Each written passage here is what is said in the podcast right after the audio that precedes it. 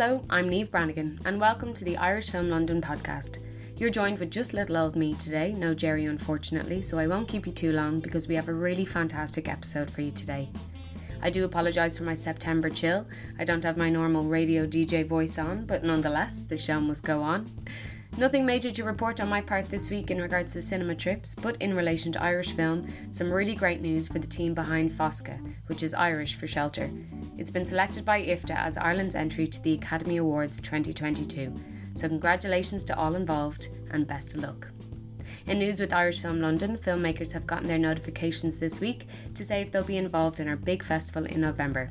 Our programme will be announced in October, which is very, very exciting. On this week's episode, I'm joined with actor Orla Brady and Joe Lawlor and Christine Molloy, who are the writers and directors of the film Rose Plays Julie. All I will say is a word of warning is that there's a few slight spoilers in here, along with chats about the tough subject matter of sexual assault. Enjoy the episode.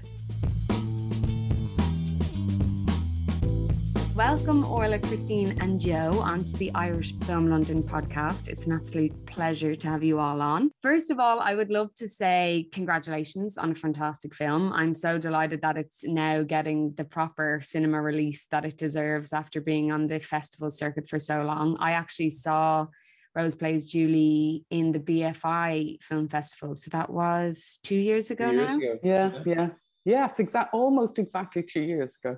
So it's definitely been on a bit of a journey, which I'm uh, really looking forward to chatting about. So let's kind of go right back. So Christine and Joe, how did you guys kind of how did Rose Plays Julie kind of first come to life on on page and in your guys' mind?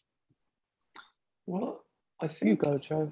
Okay, I mean, I think actually mostly for us, um, and Rose Plays Julie is no different. It, it actually doesn't begin on page but begins through walking and talking.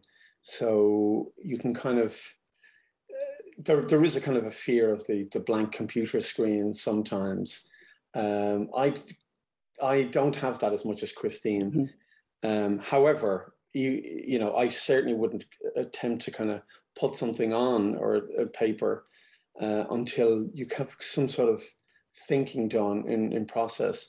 Mainly because screenwriting, unlike uh, novels or poetry is not really a literary form. I mean, they're they're sort of they can often be very ugly documents to read, um, unlike a novel. Um, and I don't particularly even like reading uh, screenplays. Sometimes I do, but often don't at all, uh, because they're quite architectural in form as opposed to literary. And so I think what we tend to do and what we've become a little, I think, a little better at is working on the architecture. And we do that through walking and talking from where we live in East London down to the Thames, or it could be up in Epping Forest, or it doesn't matter where really. But it's the act of walking and talking to try and develop the, the architecture. And it's only when we feel the architecture is sufficiently developed do you begin to commit an outline on a page, which then might go to two or three pages, which then might go to a treatment of 10 or 12, and then what we tend to try and do is try and keep developing the architecture till around 30, 35 pages. And then we feel ready to write a screenplay. So there's a lot of architecture in, in place there. And I, I think for something Rose plays Julie, it was more intricate than our debut film. Our debut film was more like uh, an Irish country bungalow in Roscommon, whereas Rose plays Julie might be more like a, a Rem Koolhaas. Well, maybe not. Maybe our next film would be more like that. This is more like a Mies van der Rohe. Say, I'm gonna stop that metaphor now, but um, please it do. More, it becomes more intricate, basically, and I, I think that's really how it evolves. It, it evolves over those kind of stages and steps, um, uh, which is good. And and the other thing is that you're trying to commit to something in terms of content uh, which is the other part of writing. It's not it's not all about the story. It's it's really also about how you're expressing the story. But you know, you're going to be with something for you know a number of years, so it better have some resonance and power for you. So that that was important as well. Mm. And if if I just add to that, in terms of what Joe was saying, the story, there were a couple of things that were on our mind. Um, one was to center a story around a, a young woman. Again, because we had done that with our first film, Helen. And in a way, Helen was our launching pad to Rose Plays Julie. And but we wanted um, to encapsulate a story about a young woman who's confronted with something from her past that shakes her sense of herself. And we decided to locate that in a story about adoption or an adopted child. It's not a story about adoption, but an adopted um, young woman who is trying to discover who her birth parents are and also the impact of um, violence through the generations and over the years. So there our two starting points. And um, you then have to just slowly build the story because it's not based on something that actually happened. You've got to dream and imagine it up as, you know, the development process unfolds. And it takes different twists and turns. And maybe sometimes it goes down a kind of a, a blind alley or you've taken a wrong turn and you've got to rein it back and refocus clearly what it is that you want to do. I think the difference for myself and Joe, like other writer directors, is that we're always holding on as well to a sense of the film that we want to make in the end. So if you're a writer and you don't also direct, it might be deeper into the development process when you begin to think you possibly in a producer like well who will we get to direct this but we are the directors and so when we're writing we're always thinking about the kinds of film that we like to make and that we have um, you know been working on over you know a number of years now. So that's that's a different thing as well. And sometimes you might make you know um, some shorthand aspects of the script where we know what we mean or we know we can see us um, because we've worked together for so long and we write and direct. Um, so yes, it's a it's a really interesting process, and um, we tease that out, as Joe said, over time, and we do a lot of talking. It's what we you know we find it very helpful. I think, uh, as you said there, Joe, like reading screenplays sometimes can be such a pain. And that's why I agree with like treatments, I think are so important with like the building of the world and the constructing of the characters. Because, you know, when you're reading a screenplay and then you have the directions and then you have, you know, cutaways or montages, and then you kind of get taken out of it. It doesn't kind of flow as much. So, yeah, I can definitely see what you mean by, you know, really the core of it is like just creating that world first and foremost, and then kind of putting in the directions or the, you know, uh, after. So, what was the timeline? What was the kind of the timeline for for constructing it and, and writing it and getting kind of a, a shooting script ready? Well, there's this idea that if you're releasing a film, you should have your next script or your next treatment in your back pocket you know when you first you know screen your current film no pressure really i know that's never worked for us it never has for one reason or the other. Um, however we did when we um, screened our um, second feature film mr john at the galway film fleadh back in 2013 we at least had the germ of an idea. And we so we had our very first meeting at the Galway Film Fleadh in 2013, and it was with um, Keith Potter, who was at the Irish Film Board at the time, and um, Chris Collins, who was at the British Film Institute, the BFI at the time. And Chris has very sadly subsequently passed away, but he was, you know, somebody who's a real supporter of our work, and we had worked with on Mr. John. So they were both very keen to encourage us to you know, run with the idea. And it took us until 2014 to actually put the, everything in place to really launch the development process. And I would pick up on what you said just there, Niamh, that for us, treatments have become more and more important, important, and we find ourselves going back to treatments. Sometimes in the past, as we we're learning our craft, because we learned about filmmaking through making films, we didn't go to film school.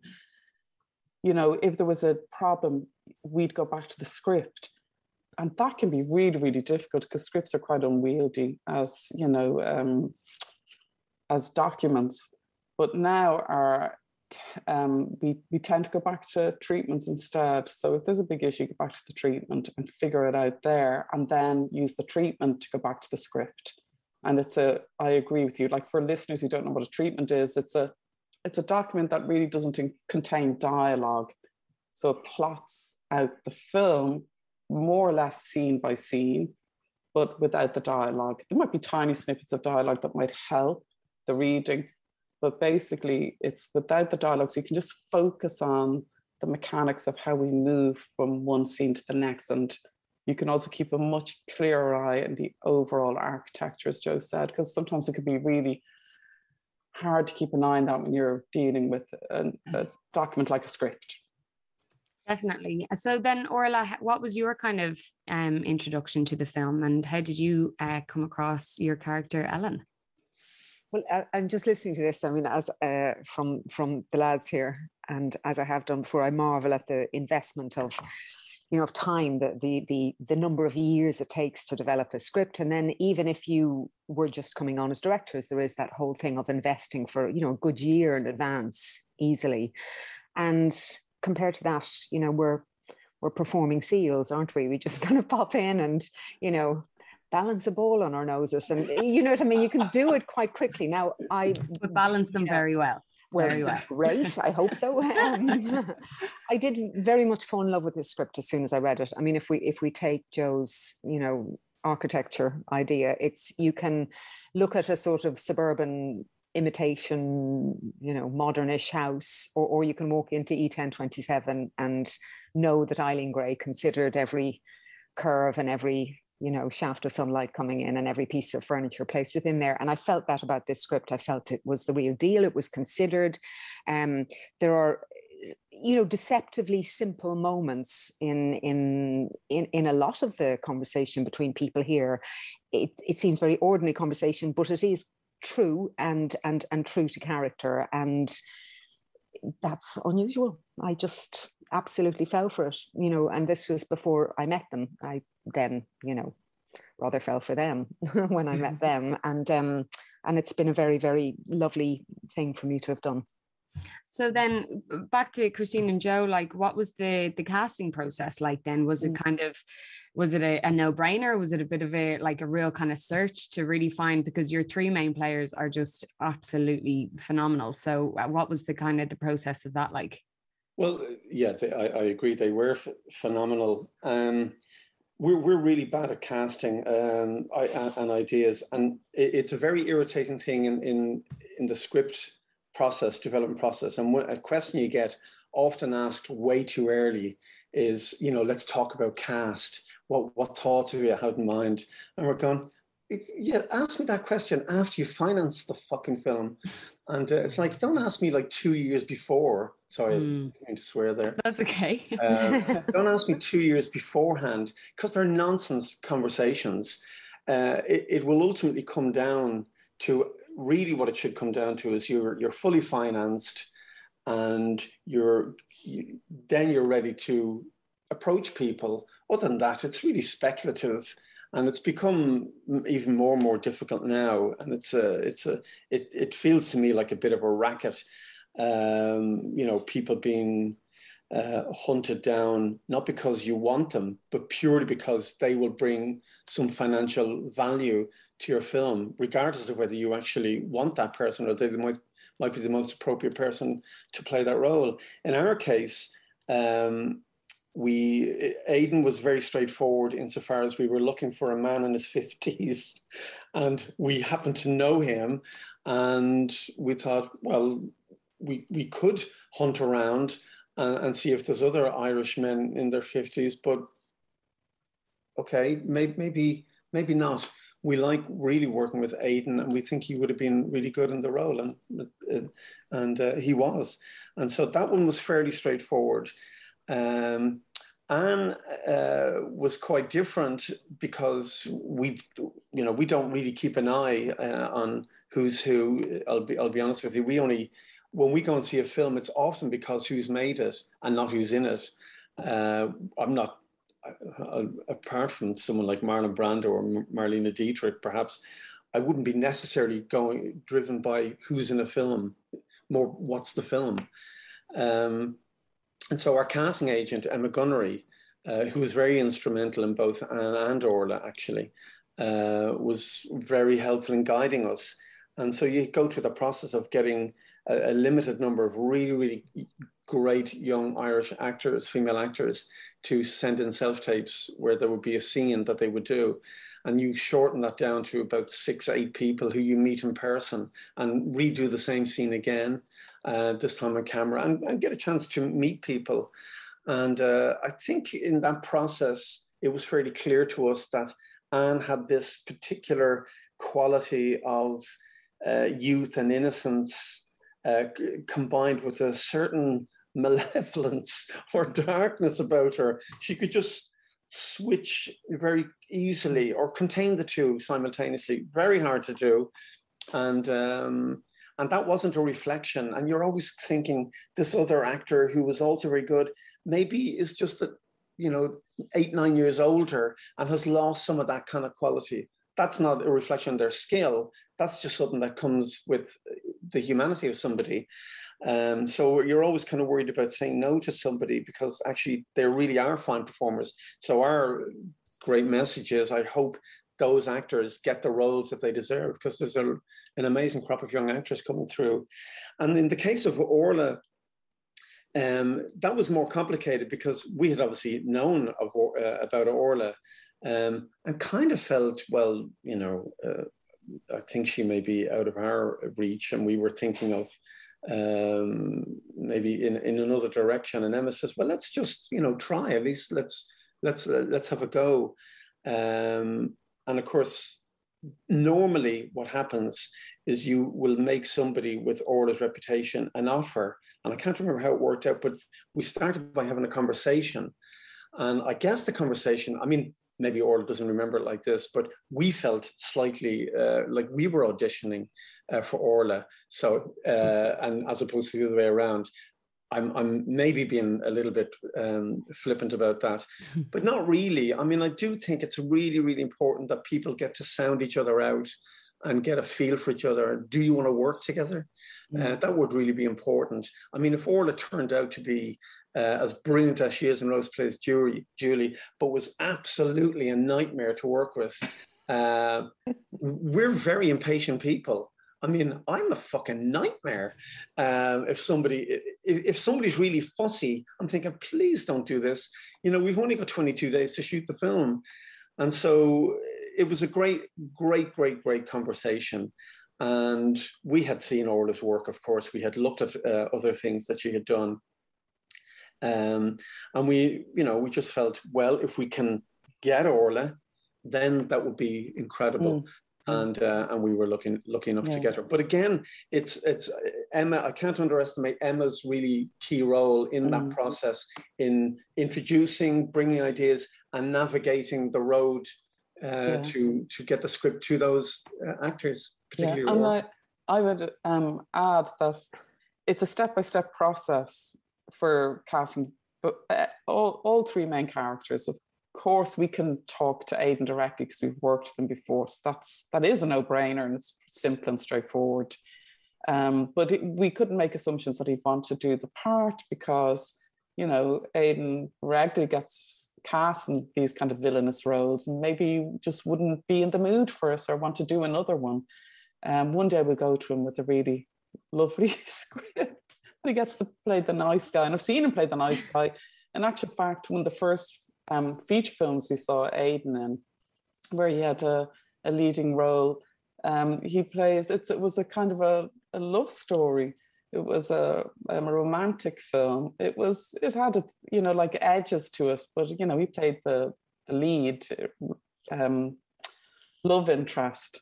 And he was really good in that film. And um, anyway, that aside, so but it was a bit of a no-brainer. But then he just had to want to do it, and he, luckily for us, he did. And as Joe said, with Ann, we went through a particular process. But I think for us, the most interesting process is when you are thinking about casting somebody like Orla, an actress like Orla, where the whole thing gets very tricky, and I don't know, it's like a weird chess move, um, because then you have to commit. And as Joe said, I think it would be weird for us, and I don't know whether Orla feels the same, but I'm assuming it would be weird for her to sign up to something if you've never ever talked to the people. You're going to be, you know, um, giving yourself over to and going on a you know a journey which can be exposing because you're you know you're laying something on the table with and um, you know we and so it's the tricky thing of like well how do we get to talk to her? Because we weren't talking to anyone else. And um, how do we get to talk to Orla without it seeming rude? Because um, we should be just offering her the part which is what we wanted to do well, I, I, will add to that and say that, that, it was absolutely the right thing to do. You remember if we met it, I mean, it feels like pandemic times because we met on Skype. Yeah. Um, because yeah. I had just got back from Ireland and I was I was over in California. So we had to meet, you know, uh, like this.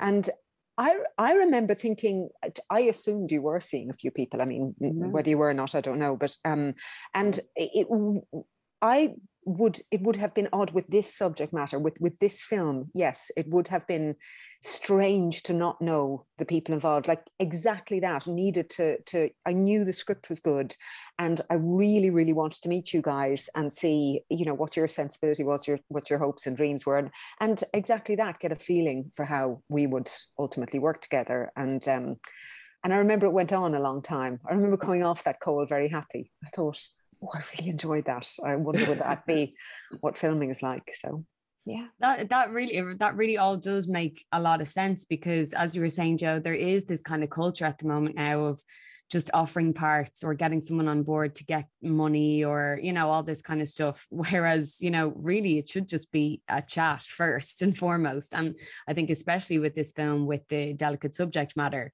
you know there's also a comment in there on for some creatives that it's okay to say no to some work if you know if that maybe would would affect them in a certain way or you know they mightn't be able to to fully give themselves to that particular story or that kind of thing. So yeah that does that does seem like the definitely the right path to have gone down of just having that chat first. And and also sometimes i think maybe with offers you know if someone doesn't want to accept it you know it's, it's always going to come across as in, in as a negative do you know what i mean? As opposed to just sitting down and, and having that chat or whatever. So that definitely seems to make sense. And also as you were saying there joe about ann just watching her needless to say aidan gillen is fantastic but ann i just was so blown away by how grounded she was mm. um in you know in such a tough i can only imagine such a difficult role to kind of and part to come in and out of every day coming onto set, but so grounded and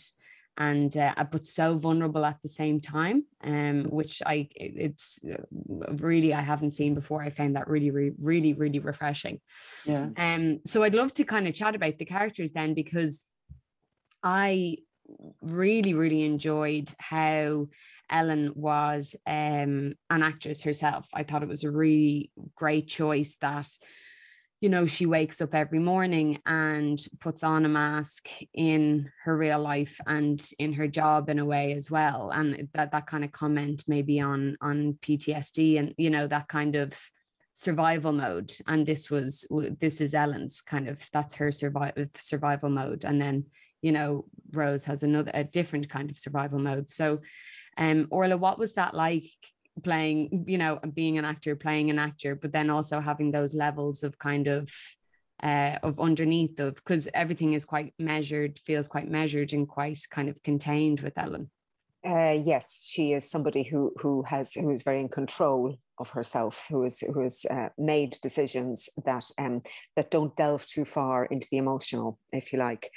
Um, I mean, I will say that that you don't necessarily put on a mask to be an actor. You frequently, at its best, when it's working, it it you reveal great things about yourself because you do use something that is true to you in service of a certain role. However, of course, you are saying, you know, you know, the, these works of fiction, you know, don't resemble any living person. You know, you, there's deniability there, if you like. So in that regard, yes, it can be a mask. Um, and that is something that I thought was beautifully placed in the script. That this is somebody who has constructed a certain life, um, and and and and denied, of course, a great truth, denied uh, this thing that has happened, this trauma that has happened to her. And because of that, there's there's an element to her that I always thought was brittle. She she's she's speaking of controlling people, she can be quite controlling, certainly of herself, um, maybe of those around her.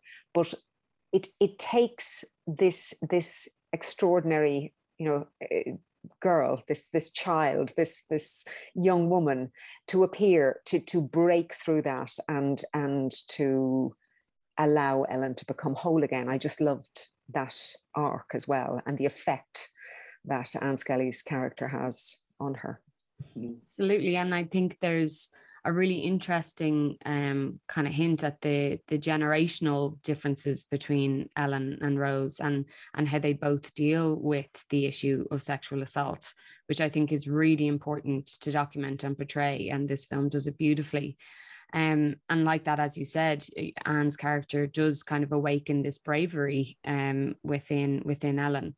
So was that quite important? I guess this might be kind of an all-rounder question. Was that did was it important that you wanted to portray the kind of new younger generation especially in ireland um you know of that kind of bravery and and speaking up and and that kind of uh, theme? I mean well i'm sure Christine will will uh, add to this as well but i mean our daughter is 18 and so only a couple of years behind um ann at the time we were filming. Um and of course, when we're we've when she was a baby or a toddler, we'd been watching films with her. So we'd sit down, we'd you know we'd watch whatever. But it's true to say that when Molly's there watching a film with us, what she brings to bear on it, uh, it it's profoundly different experience. We will look at material now that we've seen. You know, we'll introduce to films from how many years ago, but her critique of it comes from now, a young person now. It's very different. And then you think, we learn a hell of a lot from her in the process of that. And you begin to critically look at films in a new way. And she, she's, her BS threshold is very low with a lot of films that we thought, yeah, I think you might like this film. We haven't seen it since we were, you know, your age. And you look at it and you think, Jesus, this is outrageous, this film for its uh, politics, sexual politics. And she can see it immediately. I'm thinking, God knows what we were thinking back in the late 70s and early 80s. So I do think that generation, I know Orla has talked about this previously, that are, let's say, if we confine ourselves to Ireland, for example, happens here as well, but certainly in Ireland, it's very different now. And, and uh, the future looks a lot better and stronger because of uh, a political uh, engagement. And I think it's really important that a younger generation uh, can do the teaching and the leading and are, and are doing that. It's funny mm-hmm. because when we were very young, myself and Christine got married in a registry office and we were in our very early 20s. And this was back in the mid 80s. And you, I mean, it may sound trivial now or it sounds unlikely, but back in the mid 80s, if you got married in a registry office, you're in for that's confrontational. And my dad, this kind of Kerry man, says, Well, I'm not going to go to that wedding. And I said, Well, you don't fucking have to go to that wedding. You're not getting married. and uh, of course, he did go. And you, I always think the children are far stronger than the parents. And young people should never, ever forget it. And they sometimes do forget it. And our generation have often forgot that. And I think this current generation are plugging into their power. And they are far more powerful than they yeah. realize. And but it, it almost realize it. It it takes it almost it, it goes through steps and phases, and it might take that long because we're the children of our parents' generation, and um, I would say that my parents were incredibly supportive and open to being challenged, and then that's just about luck because lots of my friends had parents who weren't open to being challenged and wanted to keep the parent child relationship in a place where children don't feel confident to be able to say what they feel and what they think and what they believe in and to push and to challenge. So they're not giving the space, not giving permission. But I think that our generation now, who have children, um, are very um, open to given space. And also, these children will take the space anyway. Even if you're not open to us, we're going to take the space because there's enough awareness and openness in society now about those kind of key issues about, you know, sexual identity, gender politics, um, you know, Me Too, all those different kinds of issues that are really, really important on a very fundamental level to who we are in society and issues around abortion, divorce, equal rights in marriage. I mean, Ireland has been very, very progressive, but we'd a, a lot of catching up to do. And you can't, you can, you can see it from generation to generation. And I think coming back to our film, we always saw Rose as the catalyst. She's she's the person who has to come back. It it needs to be resolved between these three characters: the child, the mother, and the father. And that's the film that we wanted to make. We didn't want any outside agencies coming in or third parties like the justice system. We wanted these three characters to work it out between them. And she is the one who challenges. She's the one who uh, finally allows Orla to be open and honest. And she's bottled this up, kept it hidden, suppressed it for such a long time. But you could say somewhere deep in the back of Ellen's mind, she knew that this daughter of hers would come back. And she just she didn't have an abortion, which she could have had. Um, she had the child, and maybe she knew that one day this child would come looking for me and finally be able to relieve myself.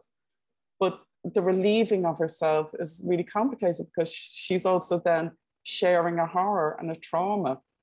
It's not a simple, easy story. It's one of you know, a story about sexual abuse and violence.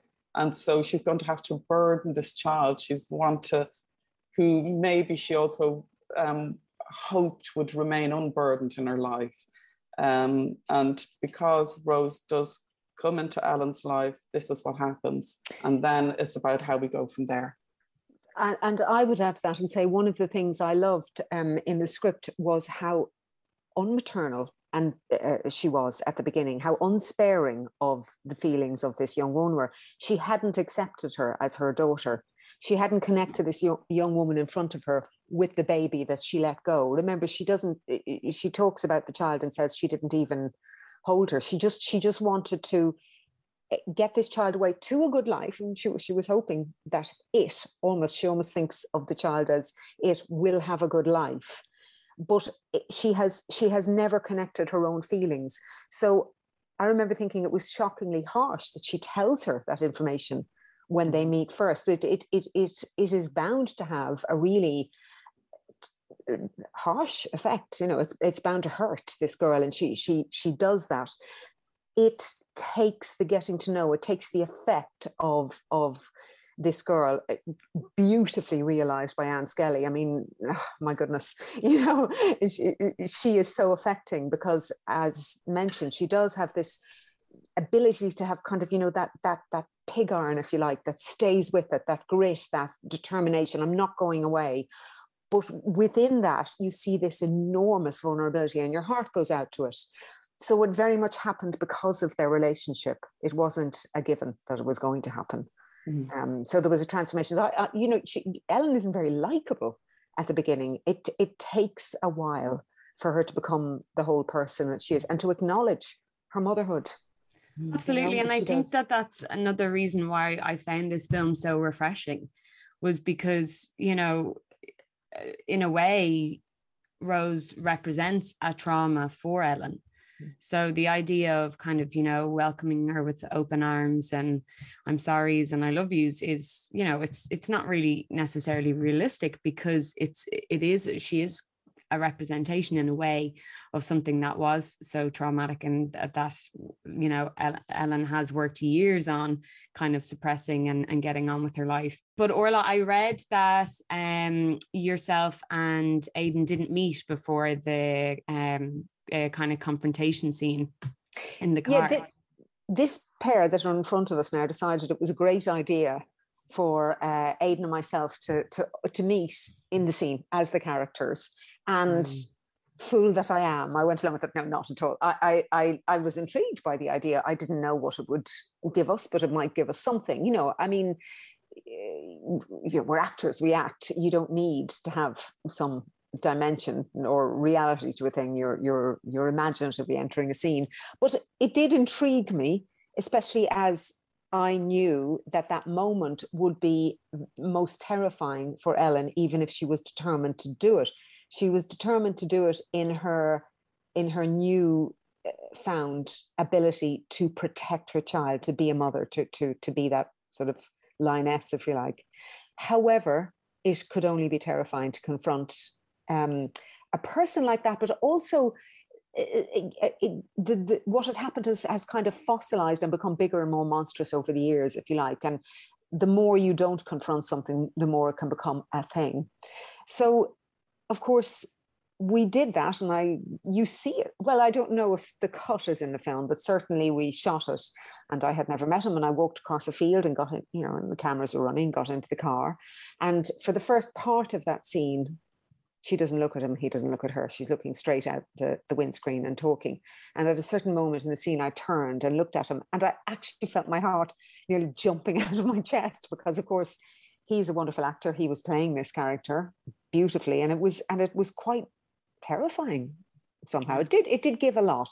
Um, Joe will now tell about the fact that a few days earlier the effect was slightly ruined because I was in Bagot Street um, in Tesco and I saw Aidan uh, ahead of me, two people ahead of me with his little recycling bags kind of putting groceries in, and I thought, oh, he looks so sweet. the illusion was ruined. The was broken. He recycles. he recycles. He's lovely. Yeah, best best laid plans. I think uh, like one of the things that came out of that, like a, a few cutaways were used of that uh, first shot. Which that dialogue is meant to take mm. four and a half, five minutes on the screen, which is a lot, actually ran for 15, 16 minutes and subsequent takes were always that long as well. So what you're watching is uh, an editing to bring 15, 16 minutes down in real time because people are, actors are trying to find a rhythm into the edit, which is what you see on screen now, because it's it's very hard. I mean, we're we're accused enough of uh, being too slow. So if you have a, a dialogue 16 minutes long, we'll be uh, hung from the gallows somewhere. So, but in a sense, what what we're watching uh, is people in a very confined space. So it's a controlled environment. It's not like a meeting in the field. That's a difficult thing uh, to do, but you can set up a camera. People are sitting in the seats, so you know things. Everything will be in focus.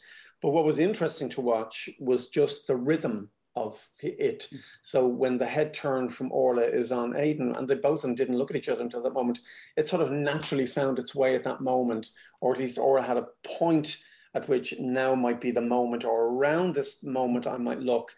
And that was in that's an interesting thing to let the scene just play out like that because I think it was all the more powerful. And the subsequent takes had all the tension and energy of that. So I don't you can't really do it for every scene, but you could do it for some scenes. And I'm glad we did that for that particular scene yeah. because it was the only scene possible because it's the only scene that they share. And I think it had huge merit to it. Uh, and we only did it two, three more times up until the point when something dead, something yeah. dangerous happens. Um, and then, of course, that becomes a bit of a choreography. You know what I mean? Mm. That, that you can't do because you have to do close ups and blah, blah, blah. But the, um, yeah, it, it, was very exciting to watch that. And then uh, because we knew that dialogue should have and will have a lot of power, which it did do. I, I was just sorry. I was just going to add that you know it's not often that a, a schedule because schedules for low budget films are pretty tight because n- normally you've got so few days to shoot. We had 22 filming days, which isn't a huge amount to get through the script that we had. Um, but sometimes it just offers you a little gift that you know you can then try and grab hold of and use um, to some kind of good effect, which is what I think the schedule did for Orla and Aidan, because um, Aidan's last day was Orla's first. The only scene they're in together is the scene in the car. And then the schedule gave us another gift because um, the first scene with Ann and Aidan, actually the first scenes we shot was the scene in the museum when they meet in the museum. And of course, um, Ann and Aidan have never met each other before. It's a very intense encounter. It's a pivotal encounter between the two of them. And so that also had this very interesting energy because, you know, they were meeting each other for the first time and it's this very particular scene. So I think sometimes you can get lucky with a, a schedule. It just allows, even though everything's out of you know order and it's not happening as it happens in the script, and it might feel really like, oh my god, they're going to do that scene. It's the very first scene we're shooting, and it's such an important scene. Like, and we won't have the chance to reshoot if it doesn't go well. But it can also then just bring something, which is this energy that um, you know that the scene might just really really benefit from. And i think both the scene between orla and aidan in the car and then the scene between ann and aidan in the museum really benefited from just that look of how the scheduling worked. It worked in our favor very much so. Absolutely. That's so interesting that you said that because i i always find that the best place for uncomfortable chats or discussions is the car because you're both facing forward. You don't have to look at each other, but yet you're still in quite an intimate kind of setting. And I guess as well, just interesting that you said that about this uh, scene with Ann and Aidan for the first time in the museum is also kind of somewhere that you could be sitting besides beside someone, but both you know feasibly looking forward for for a long period of time as well and not having to have that eye contact or or that connection. So mm. that's that's kind of a, a, quite an interesting parallel between the two. Um but joe you just commented there on um your uh you said that you those comments on you guys being too slow.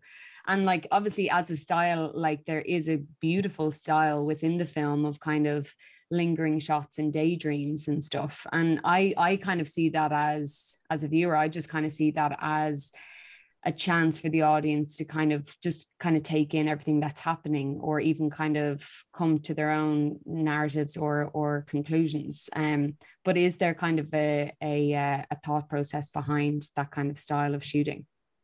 There, there, yes, there is and there isn't. I mean, there isn't in as much as we we just intuitively uh, work work in that rhythm, and you know, so therefore, you know, for all you know, this isn't an actioner. You know what I mean? If we did a Marvel film, it would be very ponderous and slow Marvel action film. Um, so maybe not. Maybe we're the wrong people for that, of course. and uh, so, in in that sense, we do see the cinema space as uh, a, a, space to reflect a little bit more, to change time, and not not to quicken it up, but to slow it down. And maybe a lot of the films we like have a lot of that in common. Um, and that's films from from around the world, and so and over time, so we are naturally drawn to that. And but it is interesting how some people will make will make uh, the declaration that the film is too slow. Not that not that they would be humble enough to say I found the film too slow, uh, but as stated as a matter of fact. So if you were to ponder that a little bit, you would re- realize what a ridiculous comment that would be. So if you were making a uh, a comment about um, you know a Bach uh, concerto, you you wouldn't say, well, yeah, he, he that was too slow you're thinking, well, of course, Bach didn't make that too slow. It's that's the rhythm that it's in. You can't say Beethoven or any uh, composer or Billie Eilish that song was too slow. It's like, what the hell are you talking about? It's too slow. You found it too slow. So just bring yourself into the equation a little bit more. But it's amazing how some people, thankfully, most people don't agree, uh, but that some uh, people will find things too slow. And it's almost like the most provocative thing you can do these days. It even doesn't matter about the content. The form is the thing that will really kind of upset people. And one of the greatest um, thresholds you can cross is to uh, test people's patience in terms of making a scene or looking at a landscape for a few seconds too long. And people get really offended by that and you think, wow, that's incredible. Here's an amazing scene, and it's beautiful to look at. Why would why don't you want to look at it? And I think partly it's because they're thinking about the action of the story and not how something's being expressed. And they're thinking that how it's being expressed is not important. They just want to get on with the story. And I'm thinking, well, the story's part of it. In my mind, it's not even 50% of it, but let's say it's 50%. We're asking you or inviting you to think about the other 50% of uh, what that experience is like. And I don't know what you can do about that. I mean, there was an old uh, thing that the faster the internet becomes, the more impatient people become. Mm-hmm. A study was a study was done. It's not me just making that up, but a study was done about people's uh, rhythm and time. And you know, people don't go into churches anymore uh, during the daytime or uh, even at all. Now, one, the one thing that a church could do is, or, or meditative spaces can do, is actually to slow down. They don't ask you to quicken up. It's quite the opposite. And you might fancifully say that cinemas are not unlike churches. They're places for to reflect and think, and to get out of time, go into another time zone, another time space. Maybe that's a dreaming kind of environment. For some people, as I say, thankfully not most people, but for some people, that's just too much for them to bear. I mean, I think the problem with um, the cinema, equating cinema with the church is that people go into cinemas for all different kinds of reasons. It might be escapism and for entertainment reasons, and not necessarily as a place to, you know, um, a, a reflective place or a thinking place. That's the kind of cinema space that we like. But one thing, when we used to make theatre all these years ago, there was a, a New York theatre maker called Richard Foreman. And I remember something that we held on to that he said was creating a space for accidents to happen. And the thing that I like to think about in relationship to film is this idea of creating a space.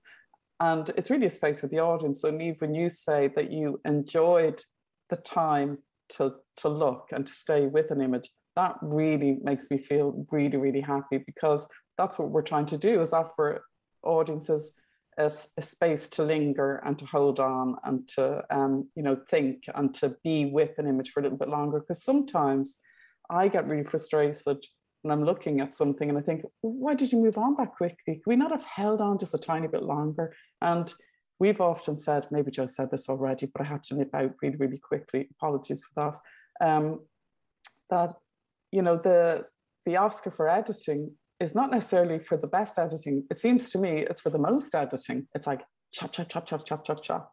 And, you know, film is like that. As Joe said, you're being pushed forward by the story and it must keep going forward all the time.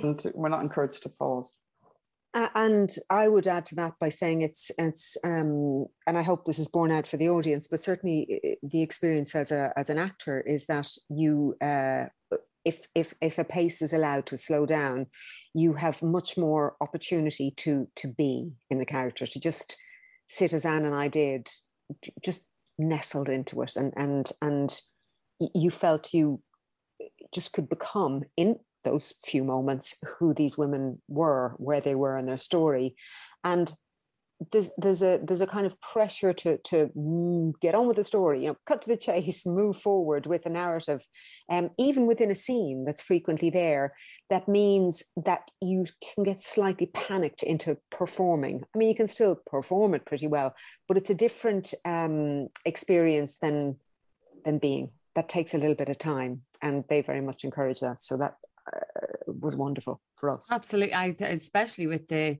with the story and the subject matter, just having the, those extra few moments and just letting those effects kind of settle for I imagine as an actor and for the audience as well. Sometimes actually the most beautiful parts are in the little lingering shots after something is said or or before something is said.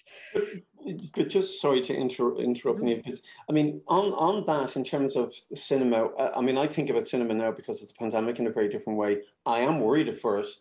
I have to confess, and I do think it's a it's a space that's under duress and you think about film history. I mean, there's a wonderful film by Chantal Akerman called Jeanne Dielman, mm. and it's a very, very simple film. It's a woman at home going through her domestic chores uh, for the day.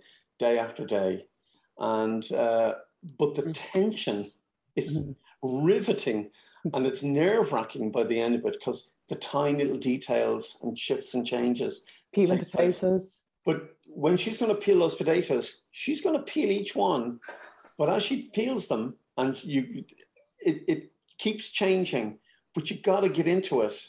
And if you don't give yourself over to it, it's not going to happen. So the same could be said for music. If you don't get into the music, you'll then convince yourself, I don't like um, trip trip hop, um, or I don't like a certain kind of music. It's just you you're just putting up blocks there all the time. And so similarly, you'll come in. This is my taste. I don't like curries. No matter what you do, I just don't like them. I'm thinking taste can change.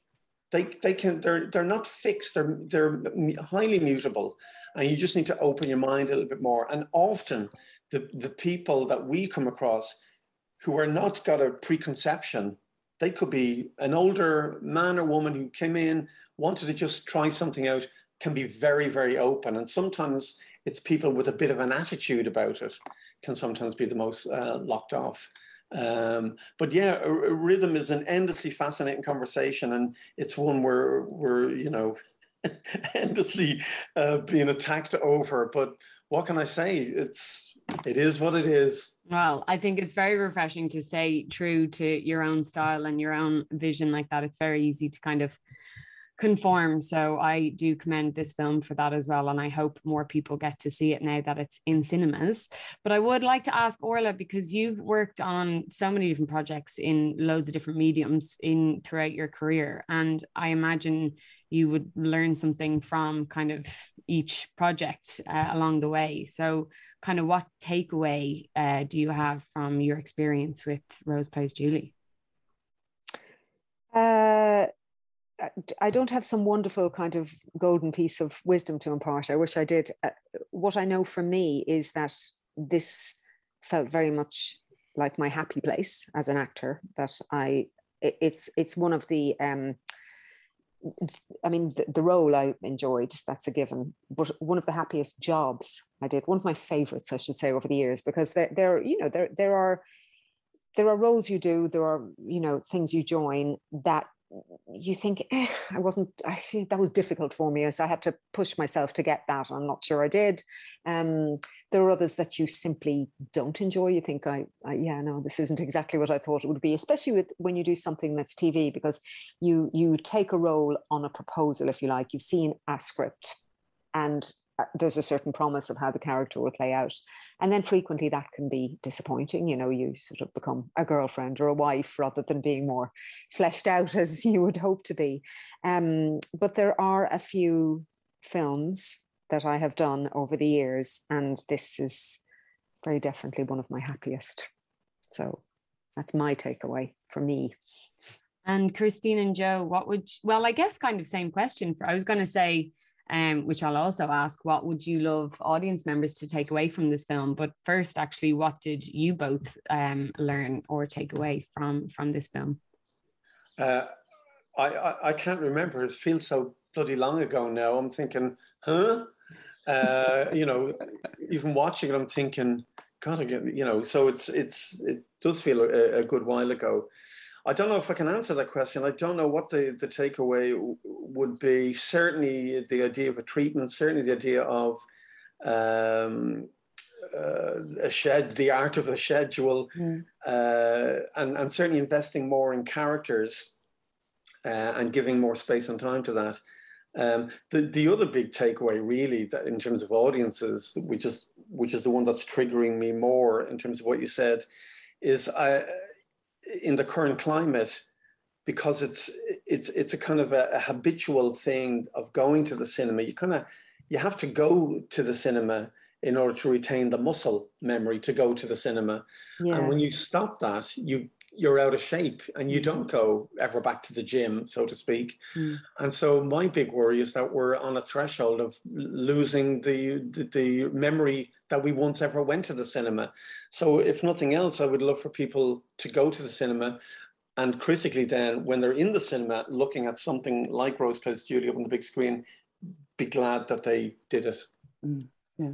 And I would just add that, I mean, we were aware that we're taking on tricky material, um, dark material, difficult material, and we wanted to find a, a fresh perspective to to try and come at these questions and issues about you know imbalances of power abuses of power um, sexual violence in a in a way to try and you know um, think about it differently and you know one of the things at the heart of um, sexual violence is the imbalance of power the abuse of power and, and consent the question of consent.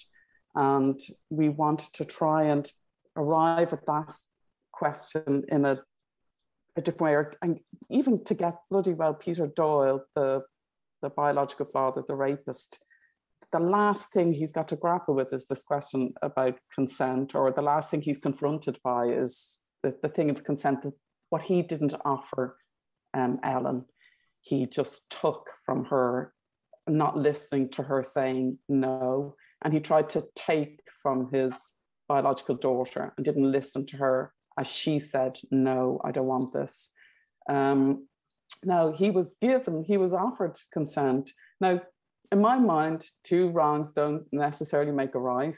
And we could have easily just gone for the revenge plot where we have this great moment where you know he's murdered in cold blood or slashed and but ellen's character isn't a cold-blooded murderer she didn't even really want to go out there and kill him um, and and found that incredibly difficult. She wanted to protect her daughter um, from what her daughter might have done.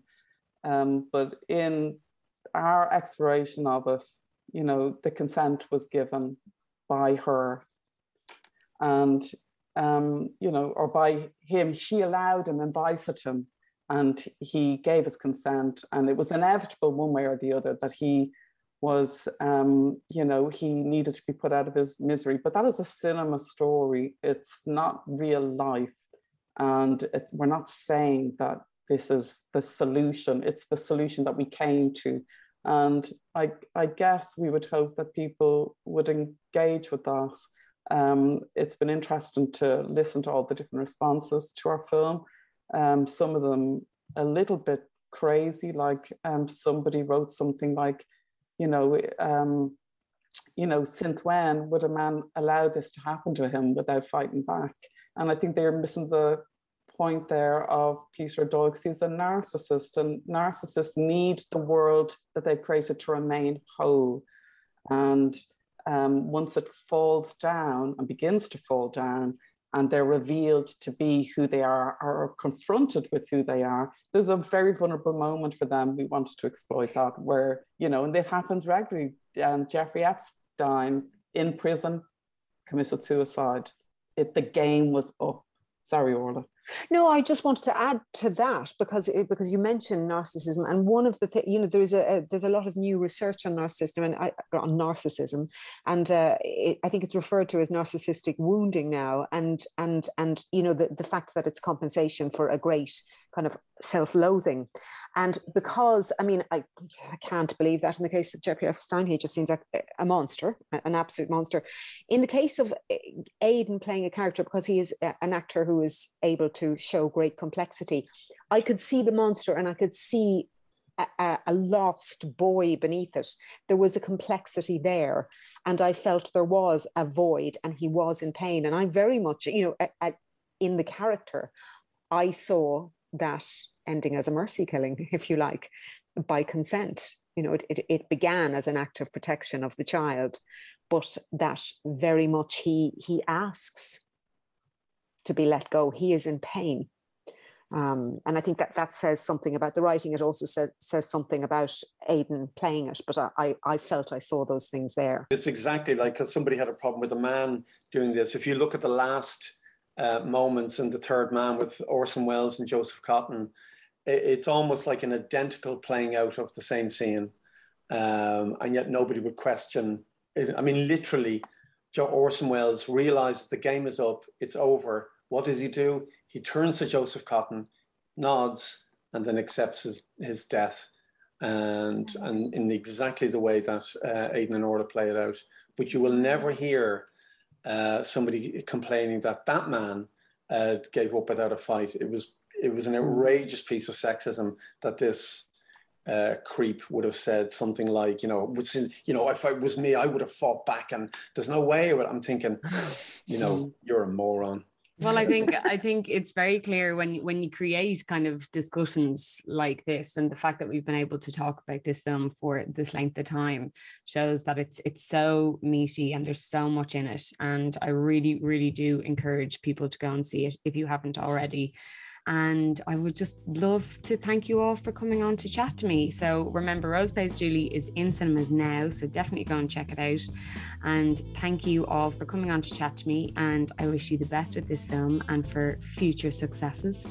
And hopefully, we will see you guys at Irish Film London very soon. Thank you so Thank much, you, Niamh. It's Thanks, been a complete pleasure. Thanks. Thanks, Niamh. Bye-bye. Bye. And that's it from us here today. Thank you so much for listening. Thanks to Joe, Christine, and Orla for coming on to chat to me. Don't forget to follow us on social media to keep up to date with all things IFL. We're on Instagram, Twitter, YouTube, and Facebook. A huge thanks to Culture Ireland and the Emigrant Support Programme for being such great supporters of ours. Definitely check out our September shorts that we have for you guys on our website. And while you're there, please do consider becoming a member and supporting us in all that we do. And lastly, remember Rose Plays Julie is now in cinemas across the UK and Ireland, so definitely go and check it out. Thanks for listening.